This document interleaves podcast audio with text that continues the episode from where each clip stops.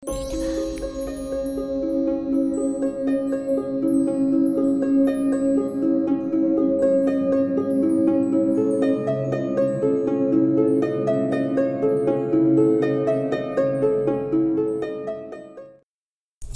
warahmatullahi wabarakatuh. Salam sejahtera untuk kita semuanya.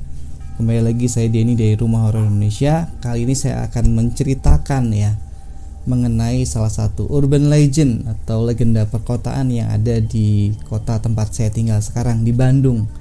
Nah teman-teman mungkin pernah dengar ada jalan Siliwangi ya Dan di jalan itu pernah ada satu kisah Yaitu mengenai keluarga yang sebenarnya hendak makan malam. Mereka parkir mobil terus mereka mau keluar. Itu ternyata ada mobil yang meluncur dari arah Cimbeluit dan saya nggak tahu dengan keluarganya tapi yang jelas anak kecil yang bernama Uci itu tertabrak dengan begitu parah dan sampai dia terlempar ke pepohonan di pinggir jalan Siliwangi itu saat itu dia sedang membawa boneka saya nggak tahu bonekanya bentuknya seperti apa tapi uh, boneka ini tidak ditemukan gitu. Bahkan ketika anak ini ditolong dengan kondisi yang sudah parah, yang ditanyakan adalah bonekanya mana gitu. Saya jadi ingat waktu kecil saya juga pernah ditabrak ya. Ketika saya naik sepeda, saya ditabrak.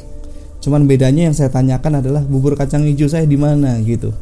Nah itu sampai saya diketawain oleh orang-orang di sekitar saya ya Karena yang dicari bukannya sepedanya gimana Tapi bubur kacang hijaunya gimana Oke kembali lagi ke cerita yang ini Nah ternyata sekalipun sudah diberikan perawatan di rumah sakit Tapi nyawa Uci ini tidak tertolong gitu Dan akhirnya dia meninggal.